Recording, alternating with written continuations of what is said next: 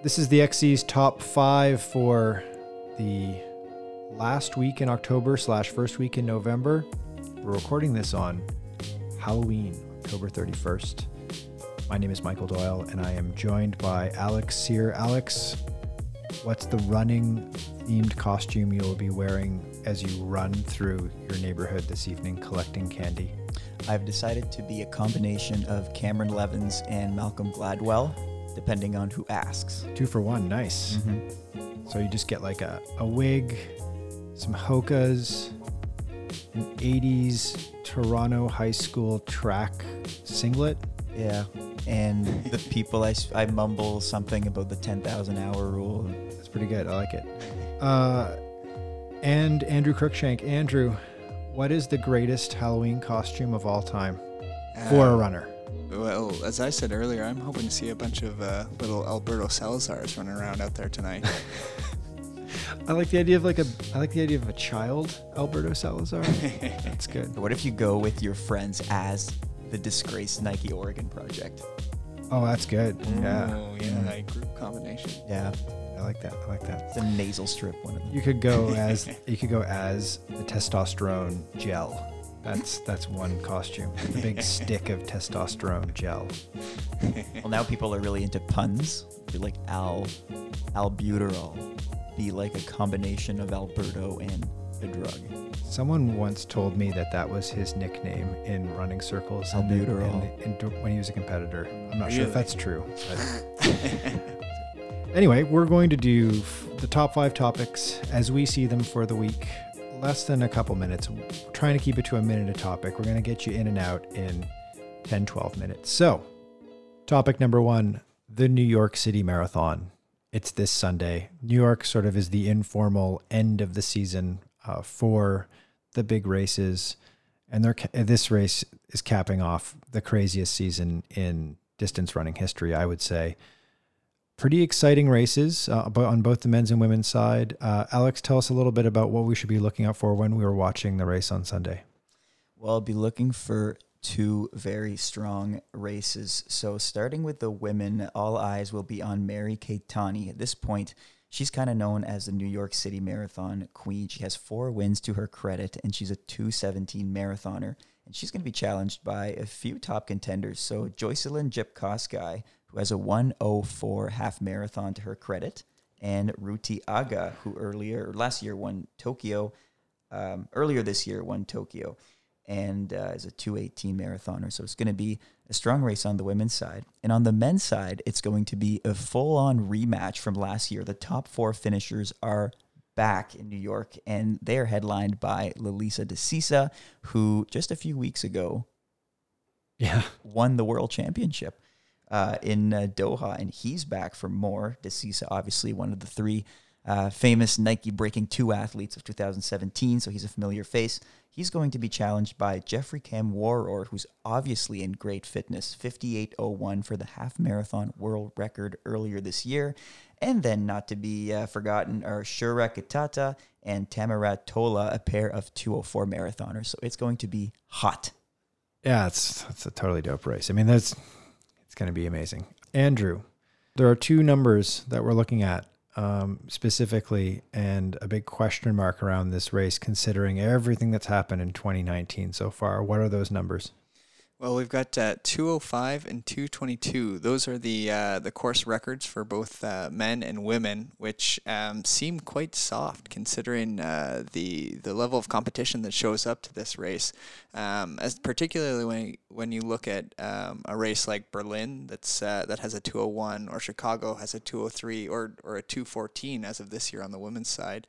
Um, so obviously we'll be looking for those to to drop, especially with the introduction of the the new Nike uh, next percenter. So we'll have to see what uh, what goes down there. Hopefully, it'll be a fast race. couple of other quick takeaways to keep your eye on. Uh, Sara Hall, who ran the Berlin Marathon earlier this year as well, so she's doubling up in a season like Lelisa Desisa is. She ran 222, which is a massive breakthrough for her.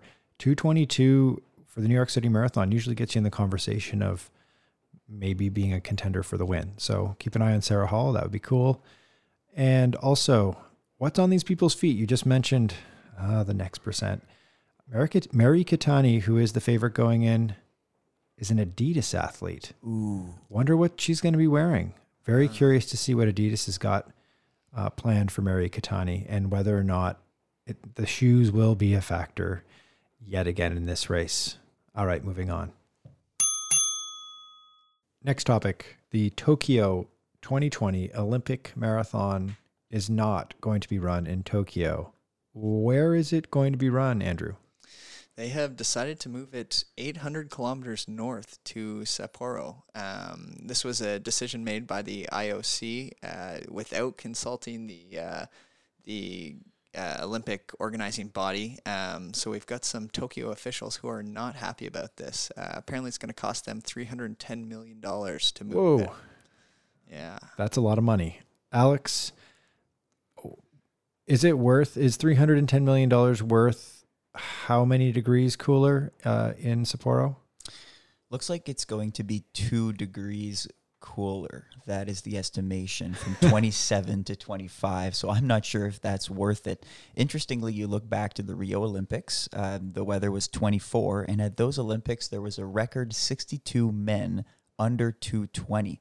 So you got to wonder why people are, are fretting over a possible three degree increase. I'm guessing that um, perhaps people are, are afraid or are weary of what could happen after the Doha World Championships. Of course, it was 32, and a lot of people had a rough time on the course. So uh, perhaps that's being taken into consideration.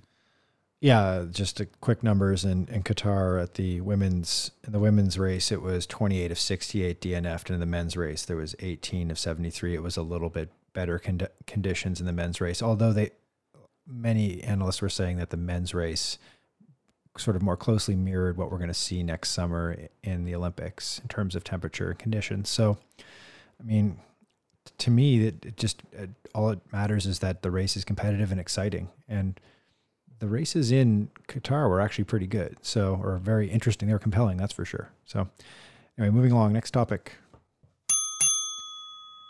A 16 year old Ohio cross country runner gets disqualified at a district high school meet and it makes international news.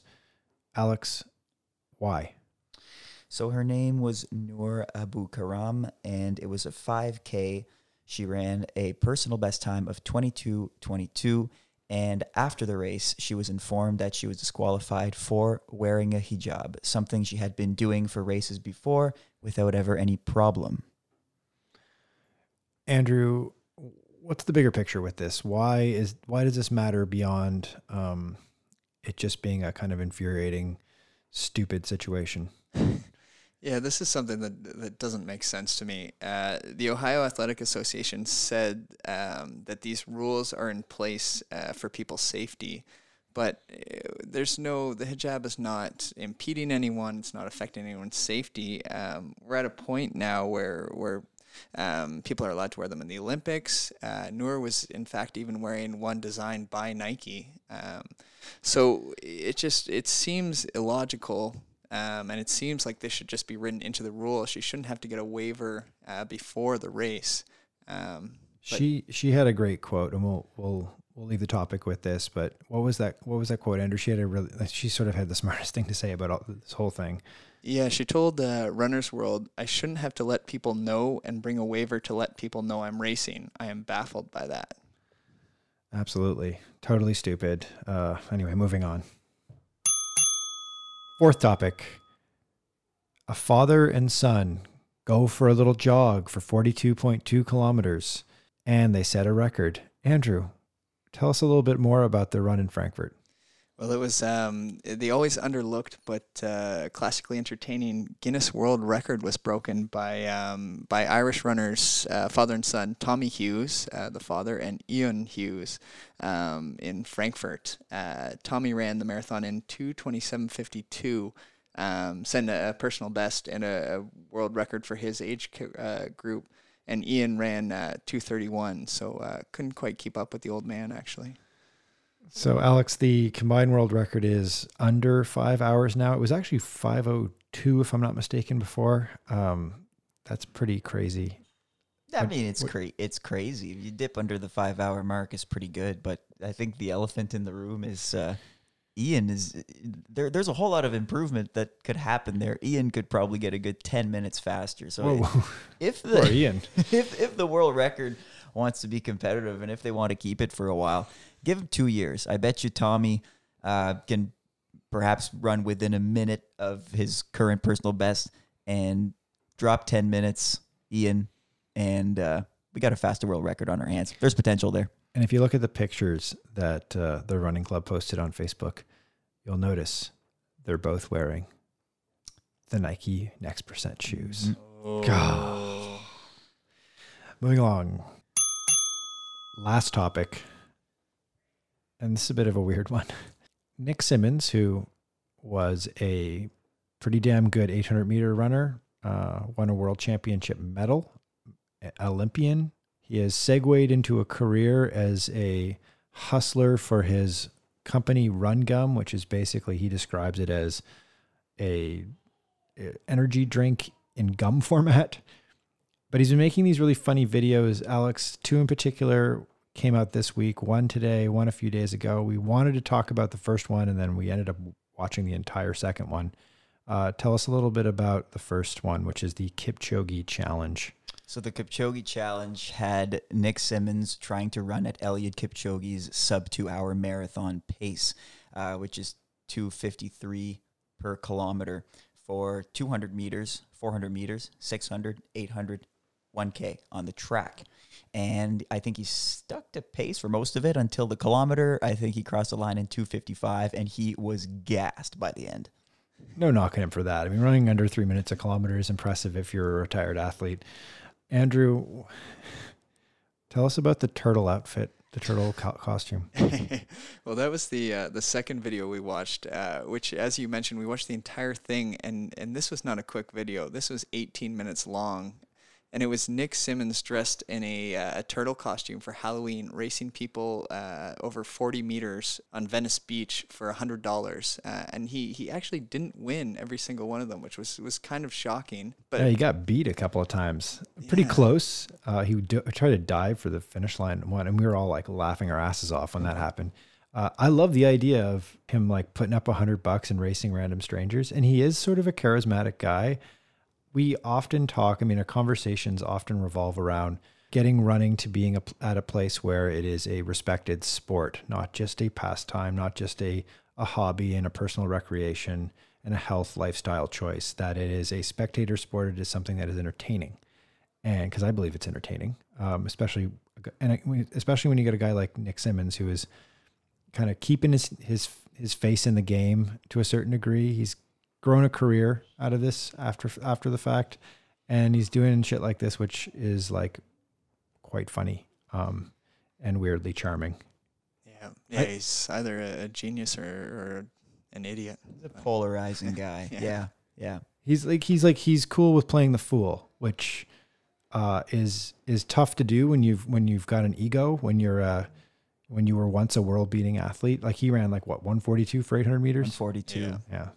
So I mean, hats off to Nick Symmonds. It's one of those any publicity is good publicity type thing. If it gets people to know who Nick Symmonds is, maybe it gets people to know what track and field is. And if that's the case, I'll cringe a bit more. Keep making your videos, Nick Symmonds.